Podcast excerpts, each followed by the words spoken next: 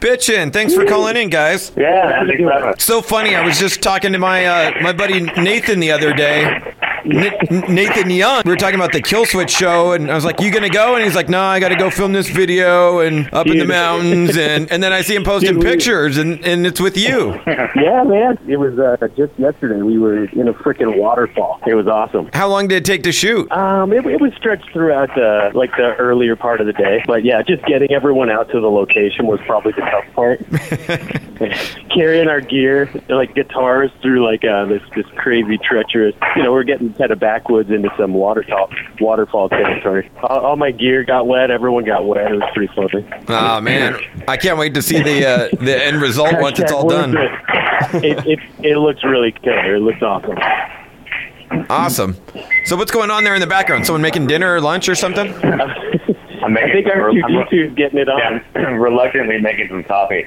Okay, I'm like, wait, someone's like building something or doing something Yeah. back there. I don't really drink coffee anymore. I mean, like I've had it like once or twice in the last like eight, nine months. I'm pup sitting this dog, and then I went and saw my family yesterday, and everybody gets up like crazy early, so I Oh barely yeah, slept. that's right. Got to save it for when Yeah, you. they visiting family. Yeah, the nieces get up at like six. The dog gets up at six and wants to go out to the bathroom and whatnot. So it's like about like five hours before I normally get awake.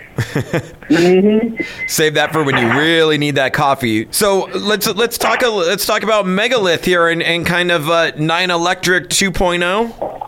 Is yeah, that man. Yeah. is that fair to say with the with the new uh, rhythm section? Jenny now on bass and Nick on drums, and and talk about bringing those guys into no, the no, fold. no, no, no, wait, wait, wait, wait, one correction. No, no, no, no Nick on drums. Okay, who's playing drums then? Our drummer's name is Caleb Hill. Actually, uh, let me tell you just like, the quickest Nick story. He's not in the band. Okay. There you go. There's the story.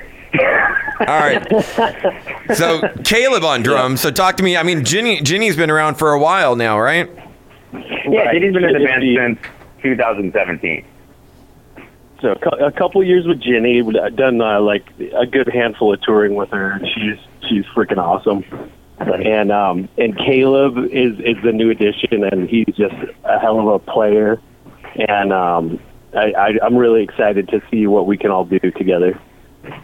And Yeah, we played our first show the other day, uh, last weekend. yeah, the and it was first. killer. I like the set list that you guys posted. It was good to see some of the old, you know, stuff from the the damage ones, and then the, the new album as well. A good good blend of both, and um, certainly wanted to. Is there an uh, overall mission statement for Megalith, or is this just kind of the next collection of songs? I know we've we've talked Mikey here and there about like this is the most amount of recording that you guys have ever done, the most amount of songs you've ever produced for one album. Oh yeah. Uh, yeah, in the shortest amount of time too. I think. I think you and I. When, when's the last time you saw we saw each other, Mike, at uh, System and Incubus? Was that when that was? Yeah, I think that was. Yeah, I think that was System and Incubus where we were hanging out for a Yeah. while. What? What? When was that? Um, that was like October, last October. October of 2018, right? Yeah. Yeah. So by then we had had all the recording done, and I told you like, well, there's a couple things like you know when you say a mission statement in 2.0, it's like, you know, I guess technically we've always been a rock band, but as you know before, there was a lot of like uh, a lot of like electronic and dance influence, and that was that came from one of the guys that left. When, Oh, hello. Is that Ron? Yep, I'm here. All right. Technology, man. It's like you know, like I, I have a I have a conspiracy theory that they don't want us to talk on the phone; they want us to text, so everything is Yeah, uh, yeah. in writing. Right. Every time I get on the every single time I get on the phone, it's either dropped or you can't hear the other person, and then you end up texting, and you're like, all right, cool. There's the transcript. Priorities. Yeah, now they got their paper trail. All Yeah, totally. So, all right. So we we're I'm, talking. I'm, I'm learning Morse code, man. I'm getting good at it. I can fart Morse code. nice. we were so we were talking about the, the new album, all these songs back in, Yeah, in yeah. October at uh, at Glen Helen. You were saying that the Yeah, album was yeah, pretty much just- done at that just- point. Yeah, just let me sum that up too. It's like so, like I told you, like I, I told you there was going to be it was a very hard rock sounding album, and I told you that we did a ton of songs in a really short amount of time, which is which was different because before we in the entire six or seven years that we were a band, we recorded 21 songs. In about half a year, we recorded 19. So I don't know. I'm not a mathematician, but that's that's better better percentage. Yeah. So, so when you say 2.0, it's like, yeah, you know what? Technically, yeah, that's true, but we almost just look at it as just like a complete rebirth. The band is new. Uh, we still have the same name, and that's and Ron and I are in the band, and that's about it. Right. Well, you guys have been, You know? always been the driving force of the band, and wanted to ask too about about the uh, single and bringing Carla in. I know you guys kind of have come to, up together in Hollywood, but who who was the one that made the phone call and wanted to bring in Carla for the light? I think Mikey reached out to her. Like, Yeah, yeah, it was actually me. Reached out to her, but it, it, we played with them a bunch. We toured with them. Them meeting Butcher Babies. I had done some work on some video stuff for a band called Vices. And um, she was kind of like the main character, this uh, playing this part. So I knew that she was really accountable as far as like in a studio setting. So I was really excited to just do whatever we could with her again. And timing just worked out perfectly. She was about to head to Russia when we first reached out to her. We did a little bit of work then. She was just really gracious about her like taking the time out to make it happen with us. It was a really nice surprise. Like I didn't think she would have the time, and she made the time, which was really awesome. It was funny the, the way that the idea came about. Like there actually was a different girl on the song, and she was only on it a few lines here and there, you know. And everybody involved, management and the label, like they hinted that they really liked the song a lot, and they wish that somebody like known was on the track, right? So whenever I get an idea given to me like that, I go into like I just start coming up with ideas. And I swear to God, I'm at home one night. I think it was a weekend, and my friend Kirsty was out and about, and you know you just look at people's Instagram stories and whatnot, you know, or you like click on them and they they run in a row. Right. Kirsty was out and she was actually hanging out with Carla. Ah. And she's like, "Oh, I love Carla," and I saw that, and within seconds, I was like, "Carla, it's got to be Carla." Carla's been like Ron said, Carla's synchronicity. yeah, Carla's been a friend a long time. Carla and Heidi, the whole band, and um, we've never actually worked with Carla aside from Ron working on that video with her. And I just thought Carla would be killer. So immediately I text my manager and I say, uh, "Hey, what do you think about Carla on the track?" And he writes back, "For live or recording?" and I go, "Both, man." And he goes, "I love it." So he knows her too. So he actually contacted her, and she was like, "Dude, I'm into it." She's like, "Send me the track. Let me hear it." And then it just took off really fast from there. And yeah, I don't know. I mean, Ron can attest to this. Things happen in this industry two ways: not at all or super fast. yeah, you know, it's True. Yeah. and it happened super fast, and then boom, like I said, we were off and running, and we needed to get her recorded before she left, and we were able to get a little bit done, and then we did another session with our producer Sean McGee when she got back, and that was the finished product. You know, the cool thing about that, hearing her sing on that track, it's a lot of clean singing. And for me in my head, I always felt like Carla did a lot of the growls. So it was kind of cool to mm-hmm. show off a different side of her that, you know, you don't really get to see in Butcher Baby. She does all the growls pretty much. So it's cool to hear her do some clean singing on your tune. Right, totally. I think Carla has a beautiful voice, and so far, you know, look, she's not in our band; she's in her own band. Right. But so far, everybody likes, uh, really likes the way it sounds, and is really impressed with her, and I think that's fantastic. You know. Yeah, it's great. But do we have a tour? Are we lining anything up for the summer? What, what's it looking like tour wise for you guys? Yeah, tour dates are being worked on right now. They've been, to be honest with you, they've been a little slow coming in, but um, kind of just how it's been this year for like a lot of bands. They just have to keep chiseling away. we had a couple of headline shows already booked in May, and then we're putting a handful of shows around them, so that's a little short run. Uh, I had another idea for uh, a tour run that I sent over to the booking agent and management the other day, so hopefully we can put that together. And then there's a bigger tour that we're working on landing, and it says we have it, so we'll we'll see. We can't tell, we can't really talk about it right now, but We've got an opportunity to, to let the world know. We can't say anything. Yeah.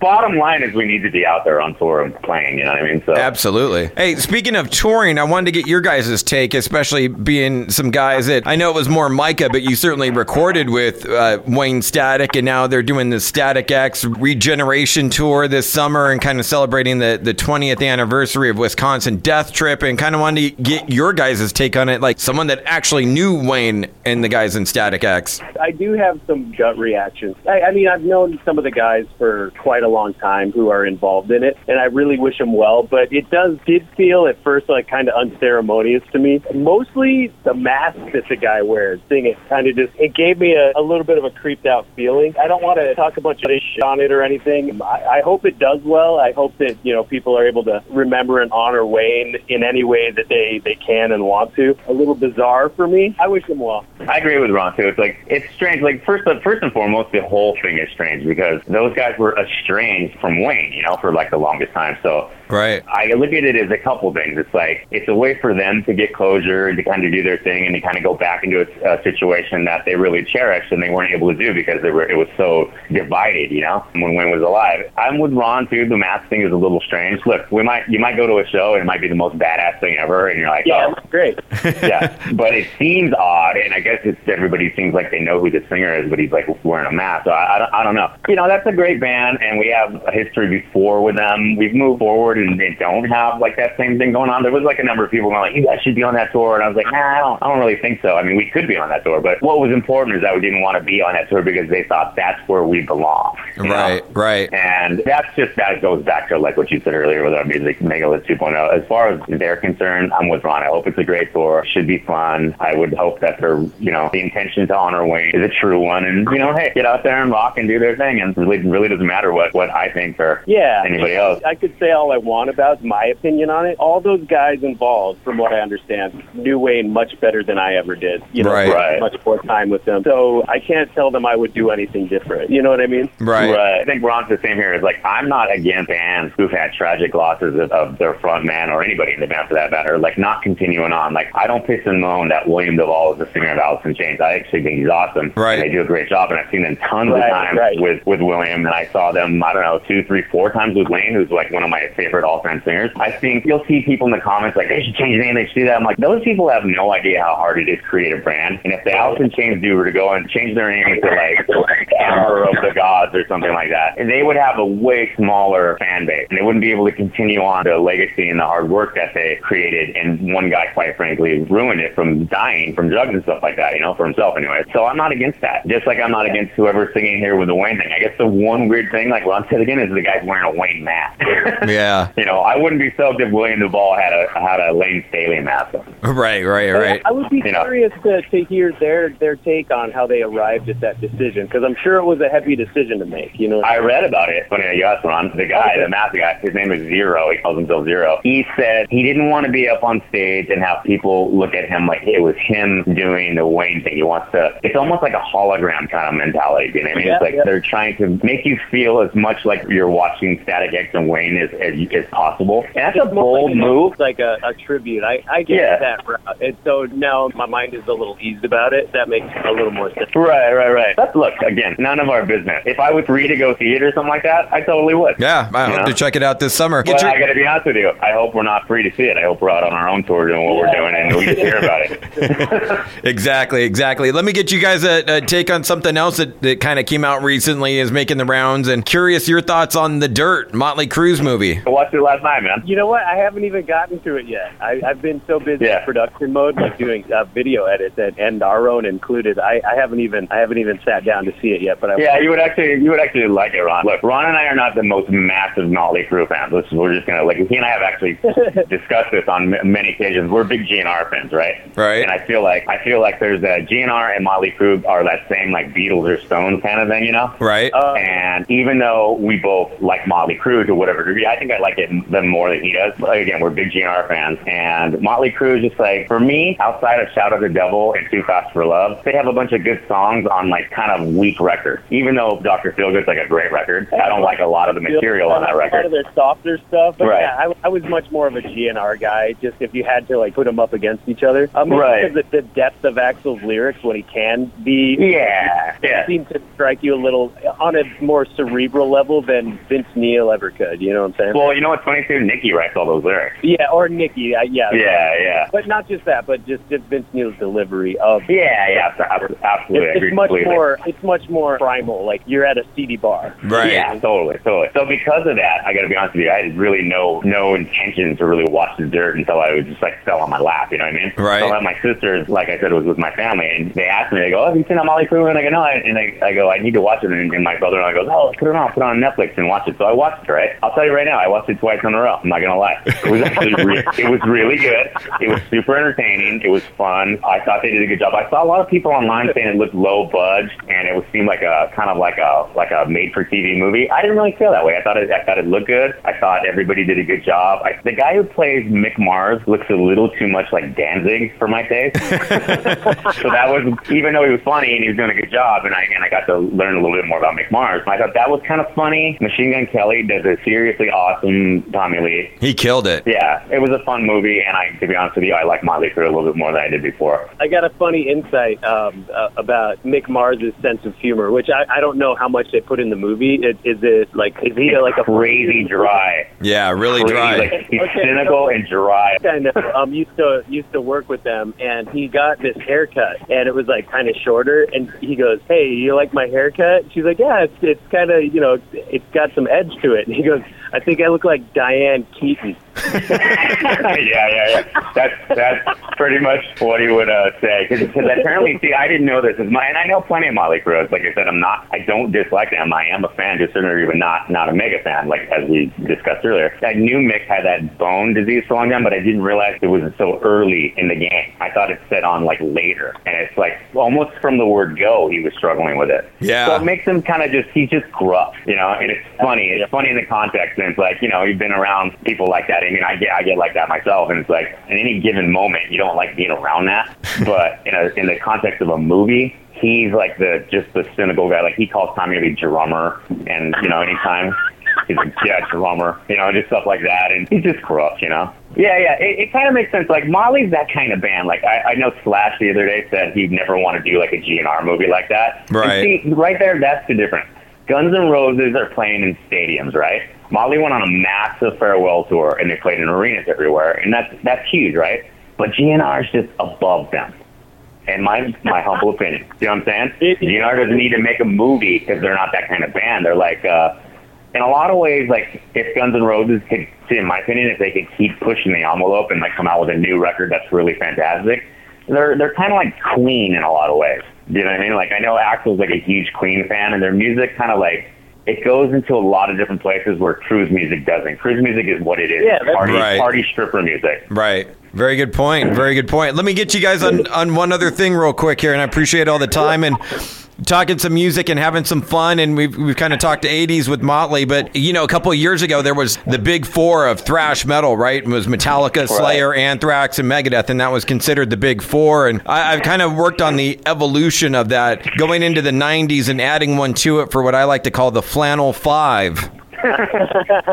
So I want to know your favorite out of the Flannel Five, which comprises of Nirvana, Pearl Jam, Stone Temple Pilots, Soundgarden, Alice in Chains. That's tough because I, I would say that in the time of of the grunge era, uh, by far was Alice in Chains. But as time passed on into like the 2000s, obviously STP was just like something beyond all that. I thought.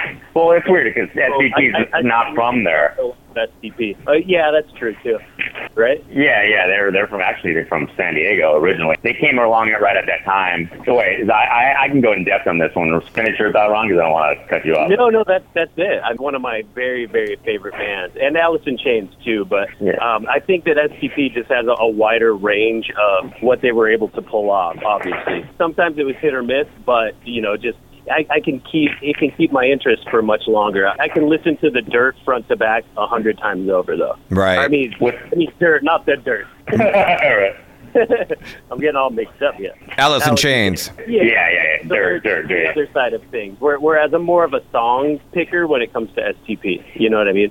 I'll go Right. among the albums. Yeah, I think they had the most hits out of ever, uh, out of all those bands, like the no, most charted songs, if you will, out of Stone uh, Temple? yeah, out of out of that yeah, list of yeah, yeah. bands. Well, for, okay, for me, it's absolutely Alice in Chains. They're number one, right? That, Yeah. that is that is one of my all-time favorite bands because, in my opinion, and, and like again, this is another topic that Ron and I have talked about a bunch of times. Like just just through touring and driving out to Vegas and stuff like that, we really like to wax on this kind of stuff. And a lot, there's been a bunch of times where I thought, man, we should have like a podcast where we just talk about albums and bands because we love Right, talking about it, right? Got a lot to say. Yeah, but so Alice in Chains, to me, they are the prototype or the archetype, whatever, of hard rock and metal bands because so many bands who are still around now have tried to do what we're able to do. They were able to be heavy and super melodic and super deep and super kind of mellow all in one paintbrush. Yeah. You know what I mean? And I think like really heavy bands who start who stop wanting to be like overly heavy try to do what they do. It's like, oh, that's their Alice in Chains record. You know what I mean? And they're they're able to do it in their own way. A of Yeah, but they can't do it the same way that Layne and and Jerry have been able to do, where they have like this deranged heavy music and these beautiful changes, and all also these lush harmonies and like kind of like serious aggression. When Layne was alive, he was able to be super aggressive with just his voice. A lot of these bands can't do it. I feel like Corey Taylor tries to do it all the time, and he does a really good job on his own of doing it like his way. But he's like the closest that anybody comes to even getting anywhere near that. Right. He's What, still what pretty. about Rush? What Rush putting out their Alice in Chains? song? Yeah, yeah, exactly. Like they had to, they had A to bad Motorfinger song. I'm not sure. They had to do the it's uh stick it out. Stick it out. Don't Yeah, yeah. follow the poison. yeah. So Alice in Chains was the top one, and then and then and then it's like Soundgarden and STP are pretty much tied for me. I'd have to say uh, STP kind of like it was a shame what happened with them because Weiland got so screwed up. The last couple of STP records are kind of weak to me. Like the the last one they actually did with Scott, it sounds like a Rolling Stones record, and I love the Stones, right? But I just didn't love hearing Stone Temple like go that far to a weird place, and that's the weird thing about STP. It's like every record is like some different opus of whatever sound they're into at the moment, and I Right. think they nail it almost every time. But sometimes, especially like on that last record, I'm just like, I don't like these tweed sounding guitars very much, and everything sounds like a sugary poppy. And there's nothing wrong with that. If you do it like Lady Picture Show, and then you have some other that. songs, yeah, some other songs that work with it. This was just like them trying to sound like the Beach Boys and Cheap Trick, and I just didn't like it. and um, That's a good comparison. That's, because you know Weiland was still alive and he went downhill so bad and he was still like kind of in the band. They're a little lower for me than they used to be. I mean, he was my favorite for the longest time, and I actually had some a bunch of like personal run-ins with him. I, I did some work for him a few times, like painting and shit. And the guy was such a mess. I, he bummed me out to where I wouldn't even listen to Stone Temple Pilots or Velvet Revolver, who I loved a lot too, for like a couple years because I was so bummed on him. Oh yeah, man. Yeah. And then he passed, and it was like that sucks. That's the worst thing ever. And I really love and appreciate all of his catalog. Not not really his solo stuff. That's an amazing band. And to be honest with you, those three bands that we just talked about right there, huge influence on this new record. That's the flavor. That's where you were going mentally is is to these guys, to the Flannel Five for inspiration. Big, big. Well, not not really Nirvana and Pearl Jam. Okay. right, but the other that I three. don't like enough though. Like you know, there's some guitar guitar runs or tones that you dial in that are reminiscent of that era. That, You know, pick any band. That, it's Right, just right. Approach where where they were reimagining the '70s in a lot of ways with the drier, big room drums again instead of the '80s process drums, big woolly guitars and stuff. Right. I think for us, we were taking like the '90s and turning it into like now. Here's my thing Yeah, with those yeah. bands. I love those bands, and so does Ron. When we listen to the recordings and stuff like that, there's even times where we're like, okay, Alice in Chains is one of my favorite all-time bands, right? I'll listen to like the first record or anything, and it's kind of like there's an organic thing going on there that totally makes sense at the time that we wouldn't want to do like right now, or I wouldn't want to do. Where like, for example, like the guitar riff and the bass are not necessarily locked in totally. You know what I'm talking about, Ron? Yeah. Where it's like, where it's like the the riff is going down, the bass is going, it's doing like something slightly different. Doing like Um, funk yeah, yeah, and that's super rad for, for, for them and that record, but we were like, we wanted to make sure that our stuff was tighter and locked in and more like now.